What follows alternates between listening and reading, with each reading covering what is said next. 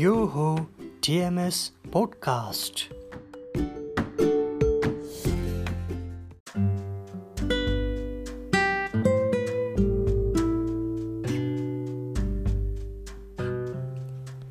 नमस्ते अनि स्वागत छ टिएमएस पोडकास्टमा तपाईँ अहिले सुन्दै हुनुहुन्छ पागल रोमान्स म तेजसको साथमा।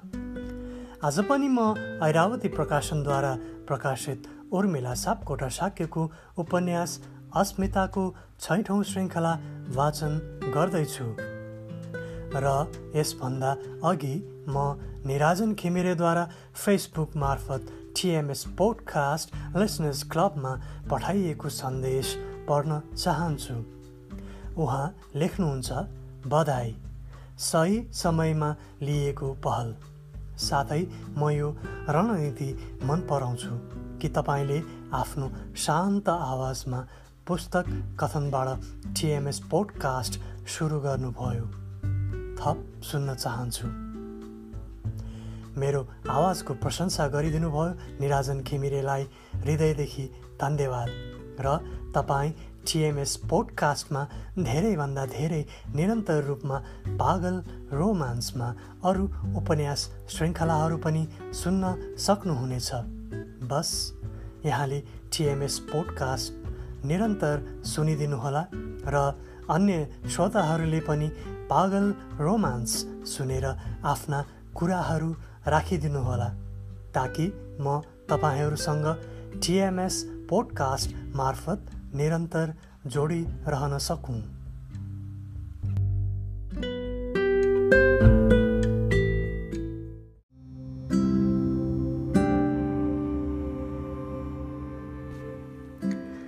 काठमाडौँको नयाँ परिवेशसँग आफ्नो परिचय गाँच्न पुगेकी अस्मिताले रमेशसँगको सम्बन्धबाट नयाँ अनुभव पाइन्। त्यही अनुभव साथमा लिई आफ्नो दिनचर्यालाई अगाडि बढाइन्। बिहानको पढाइ हुँदा दिउँसोको समय प्राय उनको लागि फुर्सतिलो नै हुन्थ्यो। सधैँ राम्रोसँग पढ भन्ने रमेशको वचनलाई आत्मसात गर्दै उनले आफ्नो पढाइ बढाउँदै लगिन्। त्यसै त कुन कानमा सुन भने झैँ पढ्न भनेपछि हुरुक्कै हुने अस्मितालाई आफूले मन परेको मान्छेले नै पढ्न अनुरोध गरेपछि पढ्न मन नलाग्ने त कुरै भएन। क्याम्पसको पढाइमा होहल्ला र उत्शृङ्खल वातावरण भए पनि त्यसबाट उनलाई पढ्नमा कुनै बाधा परेको थिएन। जीवन समयकै गतिमा निरन्तर बगिरहेको थियो। परीक्षा नजिकै गएकाले उनले पढाइलाई विशेष महत्त्व दिएकी थिइन्। बेला बेलामा रमेशसँगको सम्बन्ध सम्झेर झस्किन पुग्थिन्। रमेशले त भनेको थियो केही हुँदैन तर पनि नहुने कुरो त भयो नै।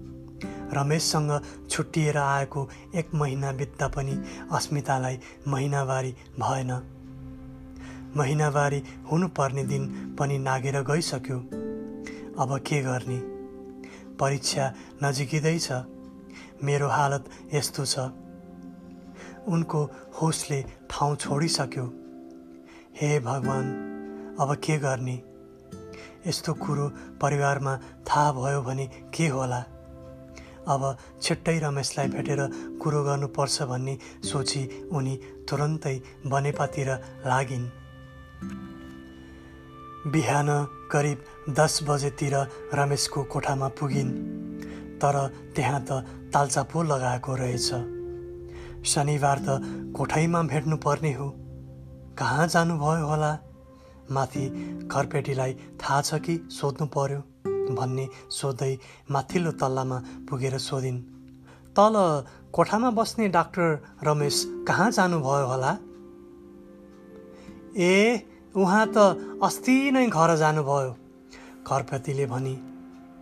अब कहिले आउनुहुन्छ थाहा छ तपाईँहरूलाई? उनले सोधिन्। छैन खोइ उहाँको बुबाले जरुरी कुरो छ छिट्टो आउनु भनेर चिठी पठाउनु भएको रहेछ। लाग्छ होला दुई चार दिन घरपट्टिले भनिन् हवस् त म अहिले जान्छु भनेर उनी निराश हुँदै काठमाडौँ फर्किन्। उहाँसँग भेट भएको भए आज नै मलाई अब तपाईँले बिहे गर्नुपर्छ भनेर प्रस्ताव राख्ने थिएँ मनमनमा उनले सोचिन्। आहा उहाँ मेरो हात माग्न आउँदा भन्दा ठुलो खुसी के हुन्थ्यो होला र? अनि पेट समाउँदै कल्पना गरिन् उहाँको बच्चाकी आमा मुसुक्क हाँस्दै अस्मिताले कल्पनाको घर बनाएकी थिइन् तर अस्मिताको मनमा उर्लेका सारा कल्पनाका घरहरू रमेशको अनुपस्थितिमा भत्किए। जीवनमा सोच्दै नसोचेको घटनाले गर्दा उनी परीक्षाको राम्रो तयारी गर्न नसके पनि परीक्षा दिने र परीक्षा सकेपछि रमेशलाई भेट्न जाने आशाले बसिन्। उनलाई केही दिन परीक्षाले अल्मल्यायो दिन बित्दै जाँदा उनको पेटको आकार बढ्दै गयो भने चिन्ता र पिरले परीक्षा राम्रो भएन। एक महिनाको लामो परीक्षा सकेर उनी पुनः रमेशलाई भेट्न उसको कोठातिर लागिन्। दुई महिना त्यसमा पनि सोच्दै नसोचेको घटनाले उनमा छटपटी र बैचैनी बढाइएको थियो। सपना र कल्पनामा रमेशको न्यानो अँगालोमा बाँधिन पुगेकी अस्मिताको यथार्थता कल्पना र सपनाभन्दा धेरै टाढा थियो। आज उनलाई गाडीको बेग पनि धेरै बिस्तारो झैँ लागिरहेको थियो। जति टाढा उति सम्झना गाडा भन्ने रमेशको वचन बारम्बार उनको मस्तिष्कमा ठोकिरहन्थ्यो। मनमा कुरा खेलिरहे। के त? मलाई उहाँले बिहे गर्नुहुन्छ त? किन घर जानुभएको होला? फोन गर्दा नलागेको पनि त्यही भएर हो कि? गाउँमा फोन छैन दुर्गम ठाउँ गाडी भनेको बेलामा पाइँदैन। त्यही त हो नि समस्या। छि कसरी भन्ने होला? उहाँको रगत छ मेरो शरीरमा। हाम्रो सम्बन्ध धेरै गाढा भइसकेको छ अब। उहाँले चाहेर पनि आफूबाट मलाई अलग पार्न सक्नुहुन्न। हाम्रो नयाँ जीवन तुरुन्तै सुरु गर्नुपर्छ अब। फेरि घरमा आमा बुबाले उमेर मिल्दैन भनेर मान्नु भएन भने के गर्ने?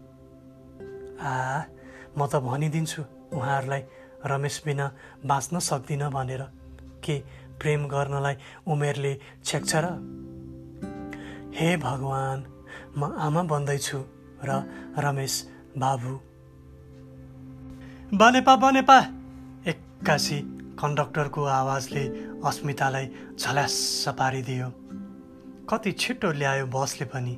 अब कसरी भन्ने होला रमेशलाई? छि। अस्मिता गाडीबाट ओर्लेर सरासर रमेशको कोठामा पुगिन्। कोठामा तालचा फेरिएको थियो। उनी सरासर माथि गइन्। माथि घाम तापेर बसिरहेकी बुढी आमालाई सोधिन् तल कोठामा बस्ने डाक्टर कहाँ जानुभएको छ आमा? अस्ति आउँदा पनि भेट्न सकिन? तपाईँ उहाँको को हो र नानी? के तपाईँलाई थाहा छैन? उहाँले त गाउँमा गएर बिहे गर्नुभएछ नि। कति राम्री रहेछ दुलै त। अब रमेश बाबु यहाँ बस्नुहुन्न नि नानी। उहाँ ललितपुरको बिएनबी हस्पिटलमा जागिरे हुनुभयो अरे अझै पढ्नका लागि विदेश जानुपर्छ आमा भन्दै हुनुहुन्थ्यो। कति भयो काठमाडौँ गएको? के उहाँले फोन नम्बर छोड्नु भएको छ आमा? आँखाभरि आँसु पार्दै अस्मिताले भनिन् अँ गएको झन्डै एक महिना भयो। पख्नुहोस् है नानी? उहाँ बस्ने घरको फोन नम्बर ल्याइदिन्छु। बुढी फोनको नम्बर लिन भित्र पसिन्। अस्मिता छाँगाबाट खसे जस्तै भइन् पृथ्वी सारा अध्यारो भयो। उनका लागि जहाँ टेक्यो त्यही भाँसिए जस्तो भयो। ल लिनुहोस् नानी फोन नम्बर। बुढीले सानो कागजमा नम्बर दिइन्। आँखामा भरिएका आँसुलाई बुढीले नदेख्ने गरी पुछी। फोन नम्बर लिई उनी काठमाडौँ कोठामा नै फर्किन्। अस्मितालाई बुढीको कुराले सही नसक्नु भएको थियो। दुवै आँखाबाट बलिन्द्र आँसु झार्दै एक्लै सोच्दै रोइन्। हे भगवान् मनको वेदना कसलाई सुनाऊ? कसलाई भनौँ कि मेरो सर्वस्व लुट्नेले मलाई धोका दियो? म कहाँ जाउँ कसरी जिन्दगी बिताउँ उनलाई विश्वास नै भएन। साँच्चै रमेशले बिहे गरेकै हो त? बिहे गरेको भए मैले यो पाप कहाँ लुकाउँ कहाँ गएर कसको सहारा लिउँ उनी धेरै दिनसम्म कोठाबाट बाहिर निस्कन सकिनन्। सधैँ कोठामा आउने अस्मिता आफ्नो कोठामा नआउँदा घरपट्टि भाउजू आफै उनको कोठामा आउनुभयो। अस्मिता खाटमा घोप्टिएर बसेकी थिइन्। कोठामा केही नपाकेको धेरै दिन भइसकेको जस्तो देखिन्थ्यो। उनका आँखा सुन्निएका राता र आँसुले भरिएका थिए। के भयो अस्मिता? बिरामी हुनुभयो कि के हो? हेर आँखा सुन्निएका छन्। कसले के गर्यो तपाईँलाई? क्याम्पसमा झगडा त भएन? चिन्तित हुँदै भाउजूले भन्नुभयो। होइन भाउजू त्यस्तो केही होइन। आँसु पुस्दै अस्मिताले भनिन्। किन कुरा लुकाउनुहुन्छ नानी? हामी रगतको नाताले नजिक नभए पनि आत्मीयताले गर्दा नजिक भइसकेका छौँ। हेर्नुहोस् नानी आफ्नो मनको दुःख यसरी मनमा नै राख्नुभयो भने तपाईँ बिरामी पर्न सक्नुहुन्छ। अनि अस्मिताको हातको फोटो हेर्दै फेरि भन्नुभयो को हो यो? के तपाईँ कसैलाई मन पराउनुहुन्छ? के कसैले तपाईँलाई धोका दियो? धोका शब्द सुन्नासाथ अस्मिताले आफूलाई रोक्न सकिनन्। हो भाउजू मलाई रोमेशले धोका दियो। मेरो पवित्र प्रेमलाई विश्वासघात गर्यो। म बर्बाद भएँ भाउजू। अब म के गरौँ? अब आमा बुवालाई म कसरी मुख देखाउँ म त मरे पनि भयो भाउजू। अस्मिता डाँको छोडेर रोन थालिन्। किन त्यस्तो भन्नुभएको नानी? किन मर्ने कुरा गर्नुहुन्छ? बिर्सिदिनुहोस् त्यस्ता पापीलाई जसले आफ्नो मायाको महत्त्व बुझेको हुँदैन र अरूको जिन्दगीमाथि खेलवाड गर्छ अरूको जीवन बर्बाद पार्छ। त्यस्तालाई सम्झेर बेकारको आँसु बगाउनु कुनै औचित्य छैन। आफ्नो जीवन सुकाउनु मात्र हो। कसरी बिर्सौँ भाउजू म रमेशलाई? म उसको बच्चाकी आमा बन्दैछु। मेरो पेटमा उसैको रगत बढिरहेको छ। अब म के गरौँ? अस्मिता पुनः डाँको छोडेर रुन थालिन्। भाउजू अलमल्ल पर्नुभयो। त्यस्तो नराम्रो व्यवहार भएकी केटी त होइन अस्मिता। कसरी उसले धोका पाए भन्ने सोच्दै भाउजूले उनलाई सम्झाउँदै भन्नुभयो अस्मिता के भन्नुभएको हो? प्रष्ट भन्नुहोस् न। अस्मिताले रमेशलाई भेटेको पहिलो दिनको घटनादेखि अन्तिम भेटसम्मको सम्पूर्ण वृत्तान्त सुनाइन्। भाउजूका आँखामा पनि उनका कुराले आँसु तलपलिरहेका थिए। पुनः आँसु पुस्दै भाउजूले भन्नुभयो नानी अब एकपटक रमेशजीलाई भेट्नुहोस्। फोन गर्नुहोस् न। फोन नम्बर छ भनेको होइन। साँचो कुरा के हो? उहाँ के भन्नुहुन्छ? बिहे नै गरेको भए पनि तपाईँलाई स्वीकार्नु पर्छ उहाँले। नरुनुहोस् नानी। झन् डाक्टर भएपछि यसबारेमा उहाँबाट तपाईँले सरसल्लाह पनि पाउनुहुन्छ। अस्मितालाई भाउजूको कुरो सही लाग्यो। उनले भाउजूको कोठाबाट नै रमेशलाई फोन गरिन्। फोन महिलाले उठाएकी थिइन्। हेलो तपाईँ को बोल्नु भएको एकपटक रमेशजीसँग कुरा गर्न सकिन्छ होला? अस्मिताले सोधिन्। उताबाट जवाफ आयो माफ गर्नुहोला म उहाँकी श्रीमती बोलेकी उहाँ त एक वर्षको लागि युके पढ्न गइसक्नुभयो। तपाईँ को बोल्नु भएको के काम होला? अस्मिताले केही नबोली फोन राखिन्। के भयो अस्मिता? फोन कसले उठाएको? के रमेशजी हुनुहुन्न? भाउजूले सोध्नुभयो। हो भाउजू रमेश छैन रे। मैले धेरै ढिलो गरेँ भाउजू। ऊ त एक वर्षको लागि युके गइसक्यो रे। उसैकी श्रीमतीले भनेको। ऊ फर्कदा त धेरै ढिलो भइसक्नेछ। हे भगवान् मलाई कुन जन्मको पापको सजाय दिँदैछौ? अस्मिता घोप्टो परेर घुक्क घुक्क गर्दै रुन थालिन्। भाउजूले सम्झाउँदै भन्नुभयो अस्मिता हुन दिनुहोस् जे हुनु भइसकेपछि रोएर केही हुँदैन। अब एउटै मात्र उपाय छ त्यो हो अबोर्सन तपाईँ चाहनुहुन्छ भने मात्र। भाउजू मैले चाहनु र नचाहनु भन्दा पनि भोलि यो समाजमा जीवन जिउनु छ। चाहन त कसलाई हुन्छ र? आफ्नो प्रेम आफ्नो मुटुको टुक्रा जसले मलाई आमा हुने सौभाग्य दिएको छ त्यसैलाई मेटाउन। तपाईँलाई नै थाहा भएको कुरा हो म के भनौँ? आमा बन्न पाउनु भनेको जुनसुकै नारीका लागि खुसीको कुरा हो। तर पनि म जस्ती अभागीले त्यस्तो खुसीको अनुभव गर्न कहाँ पाउनु र? लाग्छ अब त मेरा खुसीका दिन नै सकिए। अस्मिताको बाँच्ने आधार नै केही नभएपछि आफ्नो प्राणभन्दा प्रिय रमेशको चिनोलाई सदाका लागि मेटाउने उद्देश्यले सातो बाटो स्थित मेरी स्टोप स्वास्थ्य केन्द्रमा भाउजूसँग गइन्। उनलाई थाहा थियो सुरुको गर्भपतन गराउँदा बाँझो पनि हुन सकिन्छ र पाठेघर सम्बन्धी विभिन्न रोग लाग्न सक्छ। पाथेघरको क्यान्सर जस्तो घातक रोगको शिकार पनि हुन सकिन्छ तर थाहा भएर पनि के गर्ने? बिना बाबुको सन्तानलाई जन्म दिई कुमारी आमा भएर बाँच्न हाम्रो समाजले दिएको छैन।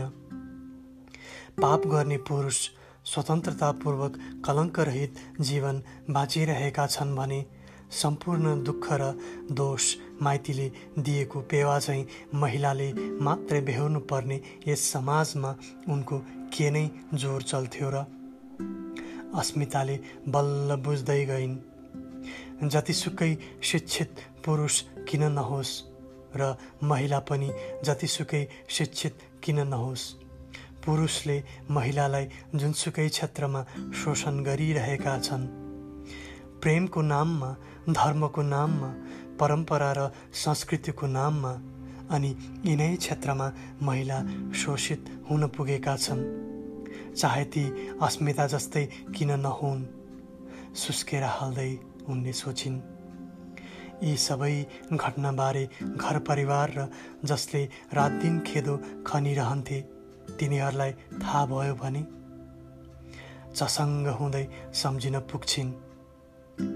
त्यो डाक्टरले तेरी छोरीलाई बिगार्देला नि।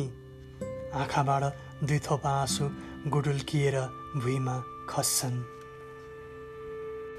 अस्मिता भन्ने को हो? एक्कासी आएको यस आवाजले अस्मिता चसाङ्ग हुन पुग्छिन्। के भयो अस्मिता तपाईँलाई? भित्र बोलाउँदैछ। नडराउनुहोस् नानी केही हुँदैन। मैले आवश्यक खर्च सबै तिरिदिइसकेँ भित्र जानुहोस् भाउजूले भन्नुभयो। भाउजू तपाईँ नै मेरो सर्वस्व हुनुहुन्छ। यत्रो खर्च दाइले थाहा पाउनुभयो भने होइन नानी यसमा पिर गर्नु पर्दैन। तपाईँ भित्र जानुहोस्। उनी डराउँदै भित्र कोठामा पसिन्। अस्मिता भनेको तपाईँ हो? डाक्टरले सोध्यो। हजुर मुन्टो निहुराउँदै अस्मिताले भनिन्। तपाईँको श्रीमान खोइ त कोसँग आउनुभएको? बाहिर भाउजू हुनुहुन्छ। तपाईँले किन गर्भपतन गराउन लाग्नु भएको प्रत्येक नारी आमा बन्न पाउँदा कति खुसी हुन्छन् तर तपाईँ? कतै तपाईँ कसैको डर र धम्कीमा परेर त गर्भपतन गराउँदै हुनुहुन्न? अझ एकपटक सोच्नुहोस् कलिलो उमेरमा सुरुकै गर्भ यसरी पतन गराउँदा विभिन्न नकारात्मक असर पर्न सक्छन्। डाक्टरले सम्झाउँदै भन्यो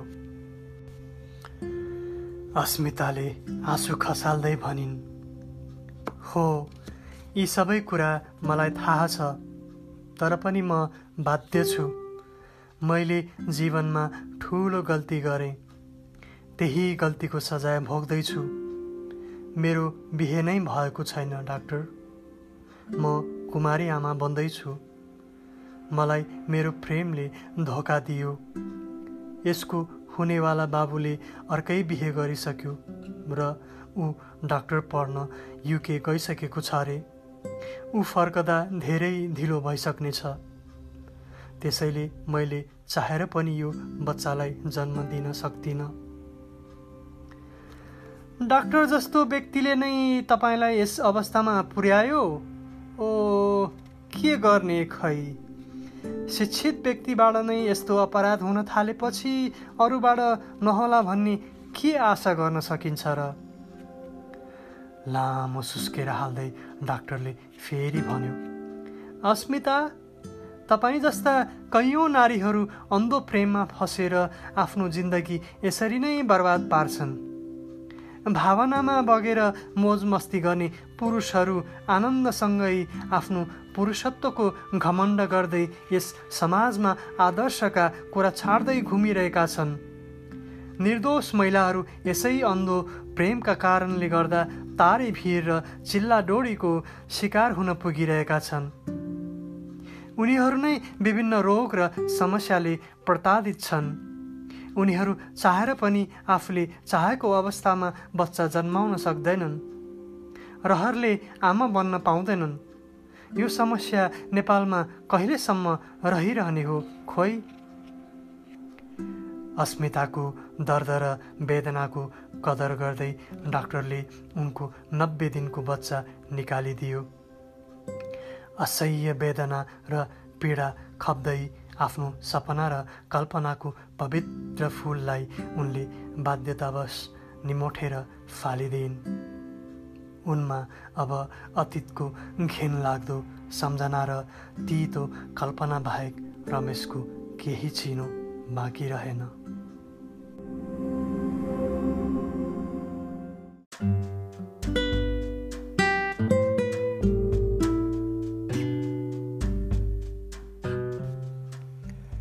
हवस् त।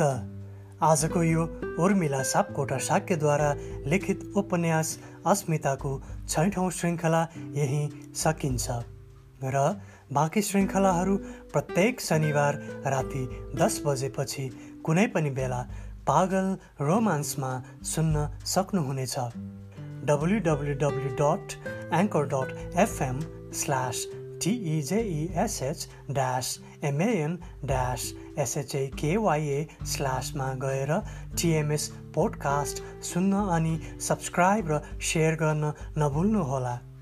साथै तपाईँ टिएमएस पोडकास्ट विभिन्न अनलाइन प्लेटफर्महरू breaker dot audio Apple podcast Overcast dot FM Google podcast Pocket Casts dot com Castbox dot FM radio public dot com र स्पोटिफाई डट कममा पनि सुन्न सक्नुहुनेछ।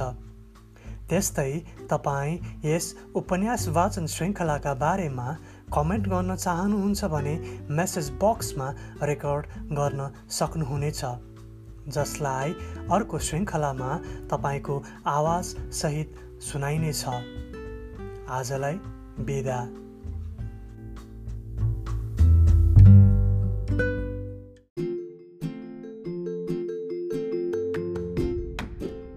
यो हो टिएमएस पोडकास्ट